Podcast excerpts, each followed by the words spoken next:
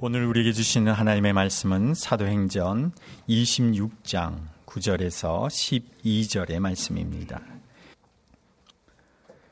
나도 나사렛 예수의 이름을 대적하여 많은 일을 행하여야 될 줄 스스로 생각하고 예루살렘에서 이런 일을 행하여 대제사장들에게서 권한을 받아 가지고 많은 성도를 옥에 가두며 또 죽일 때에 내가 찬성 투표를 하였고 또 모든 회당에서 여러 번 형벌하여 강제로 모독하는 말을 하게 하고 그들에 대하여 심히 격분하여 외국 성에까지 가서 박해하였고 그 일로 대제사장들의 권한과 위임을 받고 담의색으로 갔나이다.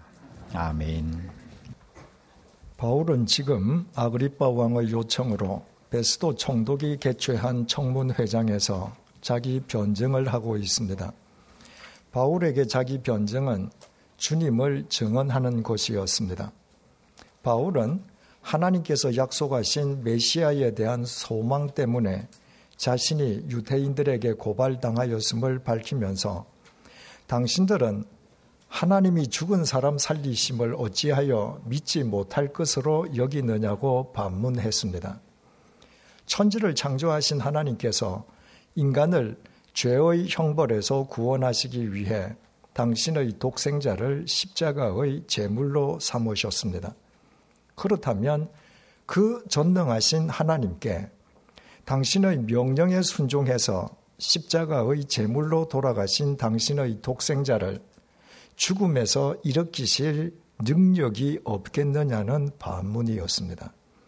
그리고 바울은 자신이 청년 시절 때 어떤 삶을 살았었는지 증언했습니다. 10절을 보시겠습니다. 예루살렘에서 이런 일을 행하여 대제사장들에게서 군안을 받아가지고 많은 성도를 오게 가두며 또 죽일 때에 내가 찬성 투표를 하였고 예루살렘에서 당대 최고의 율법 선생 가말리엘에게서 율법을 사사한 청년 바울은 유대교 내에서 전도가 양양한 미래의 지도자감이었습니다. 바울이 얼마나 걸출한 청년이었던지 대제사장들이 바울을 눈여겨보고 자신들이 이단으로 십자가에 못 박아 죽인 예수의 추종자들을 제거하는 권한을 그에게 위임할 정도였습니다. 대제사장들로부터 합법적으로 권한을 위임받은 바울은 교회를 짓밟는 선봉대장, 이를테면 행동대장 역할을 자임했습니다. 청년 바울은 수없이 많은 그리스도인들을 투옥시켰을 뿐만 아니라 그리스도인을 현장에서 쳐 죽여야 할 필요가 있을 때에는 주저하지 않고 찬송표를 던졌습니다. 11절입니다. 또 모든 회당에서 여러 번 형벌하여 강제로 모독하는 말을 하게 하고 그들에 대하여 심히 격분하여 외국 성에까지 가서 박해하였고 청년 바울은 또 모든 회당을 샅샅이 뒤지고 다니면서 마치 이를 잡듯이 그리스도인들을 색출해 내었습니다. 우리말 형벌을 주고 라고 번역된 헬라어 동사 티모레오는 성경에서 단 두 번 사용된 단어로서 명예를 수호하기 위해서 복수한다는 의미입니다. 오늘날에도 이슬람 국가에서는 소위 명예 살인이 종종 자행되고 있습니다. 가족 가운데에 누군가가 이슬람 율법을 심각하게 위반해서 자신들의 가문의 명예가 실추되었다고 판단될 때에 부모 혹은 형제가 해당 가족을 살인해서 실추된 명예를 되찾게 한다는 것이 소위 명예 살인입니다. 오늘 본문에 동원된 동사 티모레오도 그와 유사한 의미를 지니고 있습니다. 그리스도인들에 의해 유태교의 명예가 더럽혀졌으므로 바울이 유태교의 명예를 수호하기 위해서 그리스도인들에게 복수했다는 것입니다. 그리스도인들에 대한 바울의 복수의 방법은 그리스도인들로 하여금 강제로 모독하는 말을 하게 하는 것이었습니다. 청년 바울이 강압적으로 그리스도인들로 하여금 예수 그리스도를 모독하는 말을 하게 하는 것이었습니다. 다시 말해, 바울이 강압적으로 그리스도인들이 예수 그리스도를 배교하게 함으로써 그들에 의해 실추된 유대교의 명예를 그들의 배교로 되찾고 회복시키고자 한 것이었습니다. 헬라어 원문에 그렇게 하게 하였다는 의미의 동사가 미완료형으로 기록되어 있습니다. 미완료형은 반복적인 동작을 의미합니다. 청년 바울이 강압적으로 그리스도인들의 배교를 끌어내기 위해 시도했지만 당시의 그리스도인들은 바울의 강압에 굴복하지 않았다는 말입니다. 이에 격분한 청년 바울은 그리스도인들에 대한 박해의 범위를 이스라엘 경계를 넘어 외국 땅에 살고 있는 그리스도인들에게까지 확장하였습니다. 12절입니다. 그 일로 대제사장들의 권한과 위임을 받고 다메섹으로 갔나이다. 마침내 바울은 다메섹 원정길에까지 올랐습니다.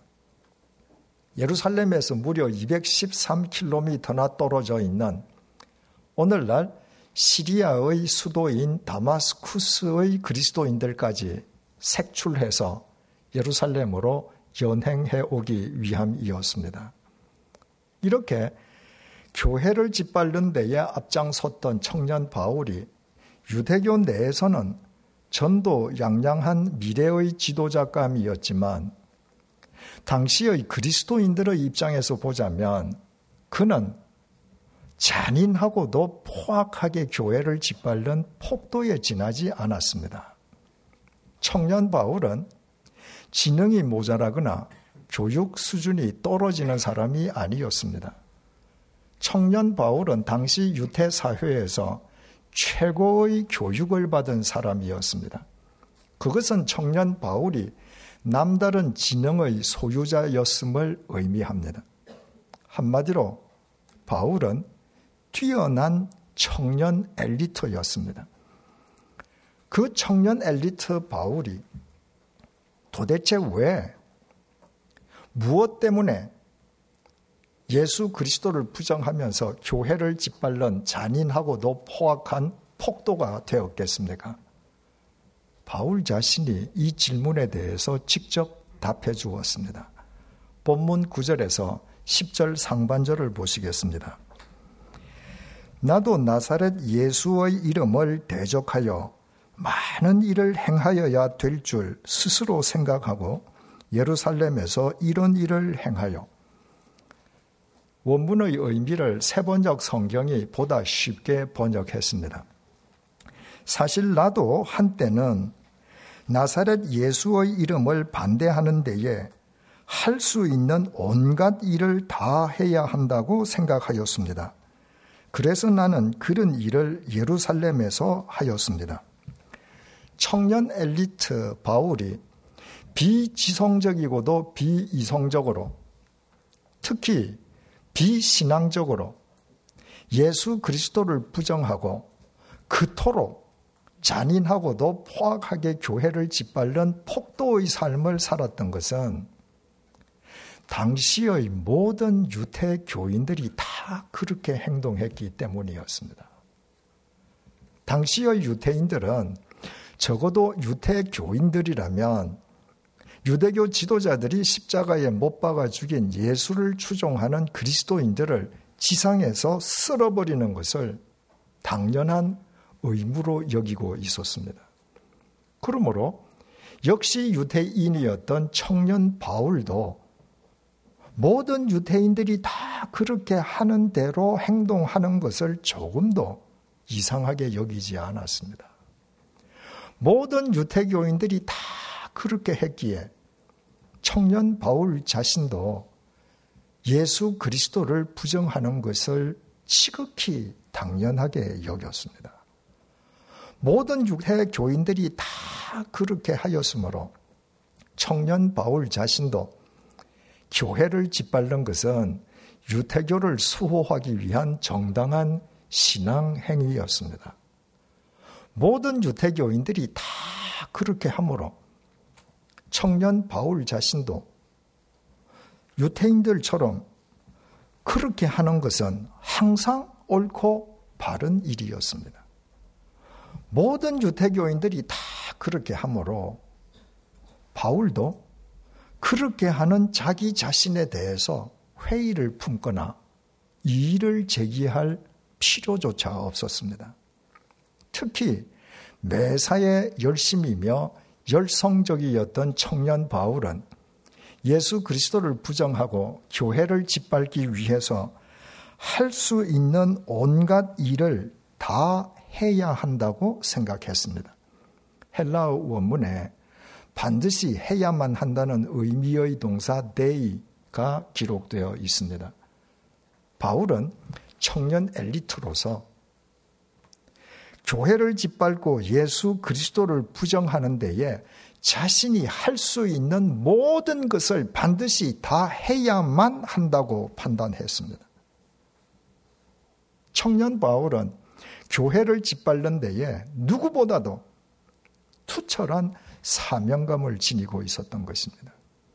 그래서 청년 바울은 수없이 많은 그리스도인들을 투옥시키고 그리스도인을 현장에서 쳐 죽일 필요가 있을 때에는 주저하지 않고 찬성표를 던지고 계속하여 강압적으로 그리스도인들의 배교를 시도하고 그리스도인들을 색출하기 위해 담에색 원정에까지 나서는 등 포악하고 잔인한 폭도의 삶을 살면서도 자기 삶에 대해서 전혀 양심의 가책을 느끼지 않았습니다. 모든 유대 교인들이 다 그렇게 하기에 바울 자신은 다른 유대 교인들보다 그 일을 더 열심으로 행하였을 뿐이었습니다. 청년 바울은 그와 같은 자신의 삶에 대해 도리어 자부심을 느끼고 있었습니다. 그러나 예루살렘에서 213km나 떨어져 있는 담에색의 그리스도인까지 색출하기 위해 담에색을 찾아가다가 바울은 바로 그 길 위에서 그동안 자신이 그토록 부정해왔던 예수님의 부르심을 받았습니다. 주님께서 폭도 청년 바울을 오직 당신의 은혜로 먼저 선택해 주신 것이었습니다. 주님의 부르심을 받고서야 청년 바울은 그동안 자신이 그토록 부정해왔던 나사렛 예수님이 하나님께서 약속하신 메시아이심을 알았습니다. 주님의 부르심을 받고서야 청년 바울은 그동안 교회를 짓밟아 온 자신이 하나님 앞에서 흉측한 죄인임을 알았습니다. 주님의 부르심을 받고서야 청년 바울은 세상 모든 사람이 다 가는 길이라고 해서 반드시 바른 길이 아니라는 사실을 알았습니다. 주님의 부르심을 받고서야 청년 바울은 하나님을 쫓는 사람은 세상 모든 사람이 다 가는 길과 역행할 수도 있어야 한다는 사실을 비로소 알았습니다. 그 이후부터 바울은 세상 모든 사람이 가는 길을 쫓지 않았습니다. 세상 모든 사람이 다 외면해도 바울은 주님 안에서 반드시 가야 할 바른 길을 쫓았습니다. 그로 인해 바울의 삶 속에는 모함과 박해, 시련과 고난이 그칠 날이 없었지만 주님께서는 세상 모든 사람이 다 가는 길이 아니라 당신의 명령에만 순종하는 그 바울을 통해 늘 당신의 섭리를 이루셨습니다. 대림절 둘째 주일을 맞은 우리에게 주님께서 오늘 본문을 통해 주시는 교훈이 바로 이것입니다. 하나님의 은혜로 이집트의 노예살이에서 해방된 이스라엘 백성이 가데스 바네아에 당도했을 때였습니다. 가데스 바네아는 하나님께서 약속하신 언약의 땅 가나안으로 이르는 길목이었습니다. 지도자 모세는 먼저 12명의 정탐꾼들을 가나안으로 보내어 그곳의 지세와 정세를 살펴오도록 했습니다. 40일 만에 가나안에서 되돌아온 12명의 정탐꾼들의 보고는 서로 일치하지 않았습니다. 정탐꾼 10명은 가나안 원주민은 장대하고 성벽도 높아 결코 그들을 이길 수 없다면서 거인처럼 장대한 가나안 원주민 앞에서 자신들은 메뚜기에 지나지 않는다고 보고했습니다. 단지 갈렙과 여호수아 두 사람만 가나안 원주민이 아무리 거인처럼 장대해도 하나님 앞에서는 가벼운 먹이에 불과할 따름이라고 보고했습니다. 이스라엘 백성은 서로 엇갈리는 그 두 보고를 앞에 놓고 당연하게도 다수결의 원칙을 쫓았습니다. 가나안 원주민을 능히 이길 수 있다는 두 사람의 보고보다도 수적으로 그보다 다섯 배나 더 우세한 결코 가나안 원주민을 이길 수 없다는 정탐꾼 10명의 보고를 더 신뢰한 것이었습니다. 그리고 그들이 보인 반응을 민수기 14장 1절에서 4절이 구체적으로 밝혀줍니다. 온 회중이 소리를 높여 부르짖으며 백성이 밤새도록 통곡하였더라. 이스라엘 자손이 다 모세와 아론을 원망하며 온 회중이 그들에게 이르되 우리가 애굽 땅에서 죽었거나 이 광야에서 죽었으면 좋았을 것을 어찌하여 여호와가 우리를 그 땅으로 인도하여 칼에 쓰러지게 하려 하는가 우리 처자가 사로잡히리라. 애굽으로 돌아가는 것이 낫지 아니하랴. 이에 서로 말하되 우리가 한 지휘관을 세우고 애굽으로 돌아가자 하매. 절망에 빠진 이스라엘 백성들이 밤이 새도록 통곡했습니다. 그들은 하나님께서 약속하신 언약의 땅 가나안과 지도자 모세를 버리고 새로운 지도자를 내세워 이집트로 되돌아가려 했습니다. 그들에게 이집트는 결코 생의 보금자리가 될 수 없는 곳이었습니다. 이집트로 되돌아간다 한들 그들을 기다리는 것은 혹독한 노예살이일 뿐이었습니다. 하지만 그들은 사리를 따지려 하지 않고 불문곡직 이집트로 되돌아가자고 하면서 언약의 땅 가나안 입성을 주장하는 갈렙과 여호수아를 돌로 쳐 죽이려고 했습니다. 당시 유태 사회에서 모든 결정권은 남자 장정, 즉 가장이 갖고 있었습니다.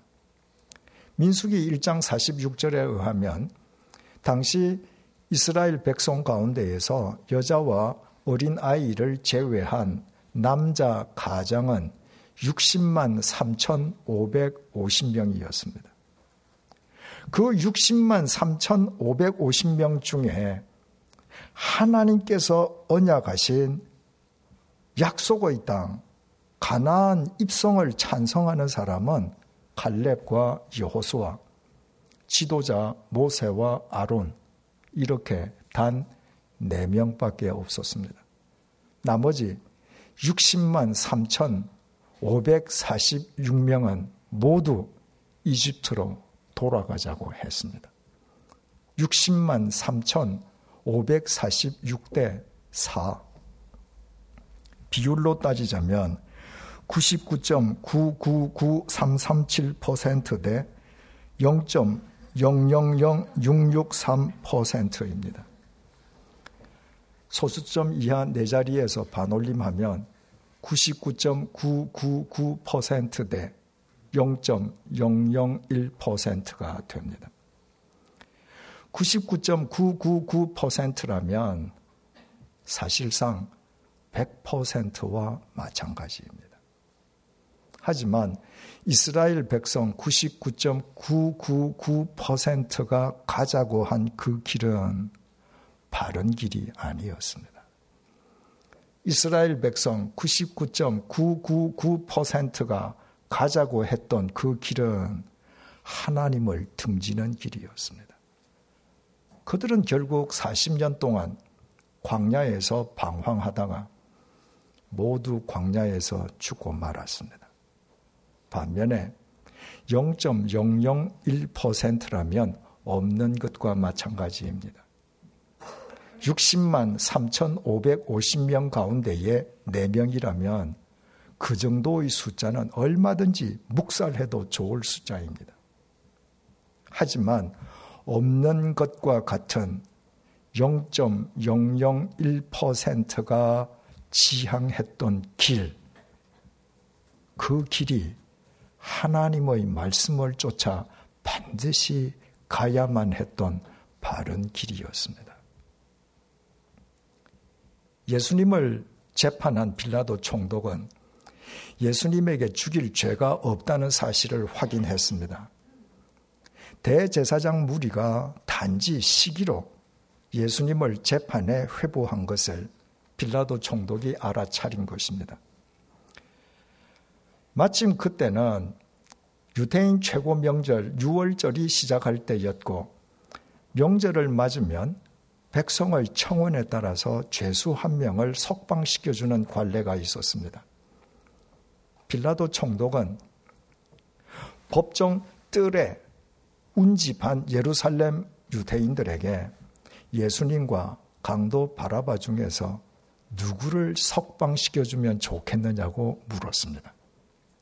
빌라도 총독이 범죄 행위가 뚜렷한 강도 바라바와 예수님을 함께 내세운 것은 내심으로 예수님을 풀어주려 한 까닭이었습니다. 하지만 대제사장 무리의 사주를 받은 예루살렘의 유태인들은 일제히 강도 바라바를 석방시키라고 소리쳤습니다. 빌라도 총독은 그 유태인들에게 그러면 예수는 어떻게 하면 좋겠느냐고 다시 물었습니다. 그들은 다 한 목소리로 예수를 십자가에 못 박아 죽이라고 외쳤습니다. 그 많은 유대인들 가운데에 강도 바라바 대신에 예수님을 석방시켜 달라거나 예수를 십자가에 못 박아 죽이지 말라고 외친 유대인은 단 한 명도 없었습니다. 한 명의 예외도 없이 그들은 일제히 강도 바라바를 석방시키고 예수를 십자가에 못 박아 죽이라고 소리쳤습니다. 단 한 명의 반대도 없는 문자 그대로 만장일치였습니다. 그러나 만장일치라고 해서 그들의 결정이 바른 결정이었던 것은 아니었습니다. 그들은 만장일치로 하나님을 거역한 인류 역사상 가장 어리석고 미련한 인간 군상일 뿐이었습니다. 이처럼 성경은 세상 모든 사람들이 다 가는 길이라고 해서 그것이 반드시 바른 길이 아님을 계속 우리에게 일깨워주고 있습니다. 민주주의의 기본 원리는 인권, 자유권, 평등권, 법치주의 등과 함께 다수결의 원칙입니다. 민주주의 국가에서 대통령의 선출도 국회의 의안 의결도 모두 다수결 원칙을 따릅니다. 우리나라 국민이 5천만 명이라고 해서 대한민국 대통령이 되기 위해서 5천만 명의 찬성을 다 얻어야 하는 것은 아닙니다. 대통령 선거에서 단 한 표라도 더 많이 득표한 사람이 대통령이 됩니다. 대통령이 되었다고 해서 대통령직을 마냥 유지할 수 있는 것도 아닙니다. 지금 우리가 생생하게 보고 있듯이 국민으로부터 위임받은 권력을 사유화하여 헌법의 정신과 가치를 심각하게 훼손한 대통령을 국민 절대 다수가 물러나라고 하면 어떤 형식으로든 대통령은 물러날 수밖에 없습니다. 이처럼 민주국가에서 중요한 정치적 결정은 모두 다수결 원칙을 따르고 다수결에 속하는 숫자가 많을수록 결정은 더 큰 무게를 갖게 됩니다. 하지만 믿음에는 다수결 원칙이 통하지 않습니다. 이 세상 모든 사람이 가는 길이라고 해서 그 길을 쫓는다면 이 세상 모든 사람들이 다 그렇게 산다고 해서 동일하게 살아간다면 이 세상 모든 사람들이 다 진일이여 하는 곳이라고 해서 그것을 삶의 목적으로 삼는다면 그것은 참된 믿음일 수 없습니다. 참된 믿음은 대중성을 지니지 않습니다. 그 영혼이 늘 깨어 있는 사람, 세상의 보이는 것 넘어 보이지 않는 영혼을 바라보는 사람, 땅의 것이 아니라 하늘의 것을 지향하는 사람들만 참된 믿음을 추구할 수 있고, 그런 사람은 언제나 소수이기 때문입니다. 그래서 청년 바울이 당시 모든 유태 교인들이 다 그렇게 하는 것처럼 예수 그리스도를 부정하면서 교회를 짓밟았던 것도 가데스 바네아에서 이스라엘 백성 99.999%가 정탐꾼 10명의 보고를 더 신뢰해서 이집트로 되돌아가자고 했던 것도 빌라도 법정을 가득 메운 예루살렘의 유태인들이 만장일치로 강도 바라바를 석방시키고 예수를 십자가에 못 박아 죽이라고 외쳤던 것도 참된 믿음과는 거리가 멀어도 한참 멀었습니다. 참된 믿음은 다수결 원칙에 의해 결정되지 않기 때문입니다. 이것이 예수님께서 다음과 같이 말씀하신 까닭입니다. 마태복음 7장 13절에서 14절 말씀입니다. 좁은 문으로 들어가라. 멸망으로 인도하는 문은 크고 그 길이 넓어 그리로 들어가는 자가 많고 생명으로 인도하는 문은 좁고 길이 협착하여 찾는 자가 적음이라. 세상 모든 사람들이 원하는 것처럼 예수님께서도 편안하고 넓은 길을 원하셨더라면 어떻게 되었겠습니까?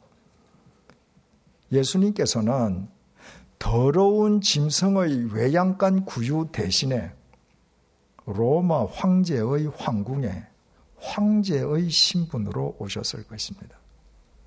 만약 그러셨더라면 그런 분이 인간의 죄를 대속하기 위한 참혹한 십자가의 죄물이 되실 리도 만무했을 것이고 결과적으로 그런 분이 인간에게 영원한 생명의 길을 제시해 주는 그리스도가 될 수도 없었을 것입니다. 예수님께서 가장 더럽고 비천한 외양간에서 태어나시고 당신 자신을 인간을 위한 십자가의 제물로 내어놓는 아무도 가려하지 않는 그 좁은 십자가의 길을 선택하셨기에 하나님 아버지께서 그 예수님을 당신의 짧지 않은 손으로 영원한 구원자로 세워 주신 것입니다. 예수님께서 언제나 오직 하나님의 명령에 순종하는 참된 믿음의 길을 쫓으셨던 결과였습니다. 만약 예수님께서 세상 사람들처럼 다수결의 원리를 쫓는 분이셨다면 결코 불가능했을 생명과 구원의 대역사였습니다. 오늘은 그 예수님의 성탄을 기리고 다시 오심을 대망하는 대림절 두 번째 주일입니다. 믿음은 여론의 눈치를 살피면서 대중을 만족시키려는 정치가 아닙니다. 참된 믿음의 길은 다수결의 원칙으로 결정되지 않습니다. 우리가 주님을 정말 인격적으로 만난 그리스도인이라면 지금 당장 바울처럼 다수결의 원칙을 맹신했던 삶을 과감하게 벗어 던지십시다. 갈렙과 여호수아처럼 99.999%의 사람들이 이집트로 되돌아가자고 해도 하나님께서 약속하신 언약의 땅 가나안을 지향하는 0.001%가 되십시다. 모든 제자들이 만류하는 십자가의 길을 고독하게 걸어가셨던 예수님을 본받아 그 좁은 십자가의 길을 그분과 함께 동행하십시다. 그 길이 아무리 좁고 협착해도 주님 안에서 우리가 주님과 동행하는 한 그 길은 영원한 생명과 사랑, 진리와 빛의 대로로 무진장 확장될 것입니다. 기도하시겠습니다. 주님, 믿음을 정치처럼 생각했습니다. 믿음에도 다수결의 원칙이 작동한다고 오해했습니다. 다른 사람들이 다 그렇게 하기에 나도 아무 거리낌 없이 하나님의 말씀을 나의 삶으로 짓밟아 왔습니다. 다른 사람들이 다 그렇게 하기에 나도 나의 뜻을 성취하기 위해 하나님을 수단으로 삼아 왔습니다. 다른 사람들이 다 그렇게 하기에 나도 말씀을 통해 당신을 계시해 주신 삼위일체 하나님이 아니라 나의 욕망으로 빚어낸 하나님의 허상을 하나님이라 우겨왔습니다. 다른 사람들이 다 그렇게 하기에 나도 진리의 좁은 길은 안중에도 없이 하나님과 무관한 쾌락의 넓은 길만 질주해 왔습니다. 오늘 대림절 두 번째 주일을 맞아 결코 믿음일 수 없는 내 믿음의 실체를 일깨워 주셔서 감사합니다. 바울처럼 다수결의 원칙을 맹신하던 삶을 과감하게 벗어 던지게 해 주십시오. 죄의 노예살이로 회귀하려는 99.999%가 아니라 하나님께서 약속하신 미래를 향해 나아가는 0.001%의 갈렙과 여호수아가 되게 해 주십시오. 예수님과 함께 좁고 좁은 십자가의 길을 동행하게 해 주십시오. 그 길을 걷는 우리를 통해 주님의 생명과 사랑과 빛과 진리가 동서남북 사방으로 퍼져나가게 해 주십시오. 그리하여 올해의 성탄절은 그 어느 해보다 더 의미 있는 성탄절이 되게 해 주십시오. 예수님의 이름으로 기도드립니다. 아멘.